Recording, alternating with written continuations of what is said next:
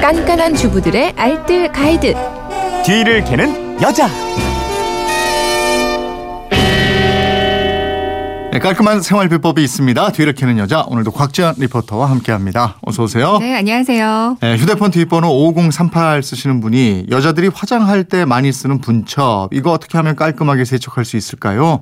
매번 더러워지면 버리고 새 걸로 쓰는데 이게 너무 아까운 생각이 들어서 말이죠. 이러셨는데 분바를 때 쓰는 분첩 이걸 퍼프라고 그래요? 네네. 네. 국어 사전에는요, 퍼프. 그러니까 스펀지나 거즈 등으로 만들어 분을 묻혀 바르는데 쓰는 물건이라고 나와 있거든요. 네. 화장 매일매일 하시는 분들은 이걸 매번 버리고 사고 하는 것도 만만치 않게 비용이 들어간다고 해요. 음. 그리고 공장에서 만들어 나오는 거라서 세척해 쓰는 것보다 새 것에 먼지가 더 많을 수도 있다고 합니다. 네. 그러니까 되도록 깨끗이 세척해서 쓰면 내 피부를 위해서도 또 환경을 위해서도 좋을 듯 해서요. 음. 오늘 분첩, 그러니까 퍼프를 깨끗하게 세척하는 요령 알려드릴게요. 네. 이 분첩도 세척하는 방법이 다 있겠죠. 소재도 네. 다양하고 이래고. 네, 소재가 다양하더라고요. 먼저 면 소재 퍼프가 있는데요. 네. 이건 부드럽고 피부에 자극이 좀 적고요. 들뜸이나 뭉침이 없이 잘 밀착되는 게 특징입니다. 음. 하지만 양을 잘 조절 못하면 두껍게 발리고 또 세탁을 자주 하면 퍼프가 변형되기 쉬워요. 네. 벨벳 소재도 있거든요.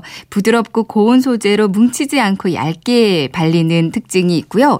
합성 고무 소재도 있는데 이건 밀착력이 아주 우수해요. 네. 근데 퍼프에 흡수되는 양이 많아서 화장품 낭비가 있을 수 있습니다. 음. 또 요즘에 에어 쿠션이라고 해서 그 폴리우레탄 재질이 있는데요.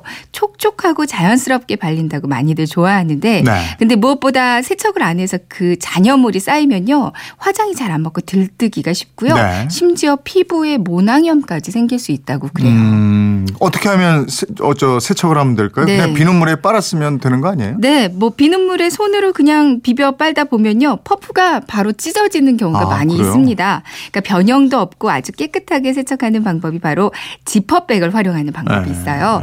이제 세척하는 순서는 지퍼백에 퍼프를 넣고요. 네. 클렌징 폼이 있다면 이거 조금 넣고요. 미지근한 물을 넣습니다. 음. 클렌징 폼이 없다면 그냥 세수핀으로 살짝 묻혀서 넣어주셔도 되고요. 음. 이 상태로 비비지 않고 이제 손으로 쥐고요. 엄지로 꾹꾹 눌러주세요. 네. 물 색깔이 뿌옇게 화장품색으로 변하거든요. 그럼 물을 다시 미지근한 물로 갈아서 또 꾹꾹 누르고 계속 뿌연 물이 나- 안 나올 때까지 물을 갈아줍니다. 네. 한세 번 정도 헹궈주니까 깨끗한 물이 나오더라고요. 오, 말리는 방법도 따로 있다고요? 네. 세척이 끝났으면 꺼내서 티슈 사이에다가 끼워 넣고요. 밀대가 있으면 좋은데 밀대 없으면 그냥 원기둥 모양의 화장품 통 있잖아요. 네. 이걸로 꾹 누르면서 굴려주면 음. 이제 잔여물과 물기가 티슈에 쏙 빠지거든요. 이대로 하루 정도 자연 바람으로 말려놓으면 보송보송 아주 깨끗해집니다. 말릴 때도요. 티슈 한 장 덮어주면 먼지 쌓이는 걸 막아줘서 좋고요. 음, 퍼프 세척은 뭐 자주 해야 돼요? 네, 뭐 보통 3, 4일에 한 번 정도는 해주시고요. 적어도 일주일에 한 번은 세척을 해주세요. 네. 평소에는 사용하자마자 티슈 사이에 끼우고 꾹꾹 눌러주는 것만으로도 청결하게 유지할 수가 있습니다. 음. 이제 퍼프 두세 개를 번갈아 가면서 사용하는 것도 좋고요. 보관해 놓을 때는 그 천원샵 같은 데 가면 국물 내는 국물팩 팔잖아요. 네. 그러니까 사이즈 맞는 거 하나 사서 여기에 퍼프를 하나씩 넣어서 보관하면 먼지 묻을 걱정 없어서 좋고요. 음, 알겠습니다. 지금까지 뒤를 캐는 여자 곽지연 리포터였습니다. 고맙습니다. 네, 고맙습니다.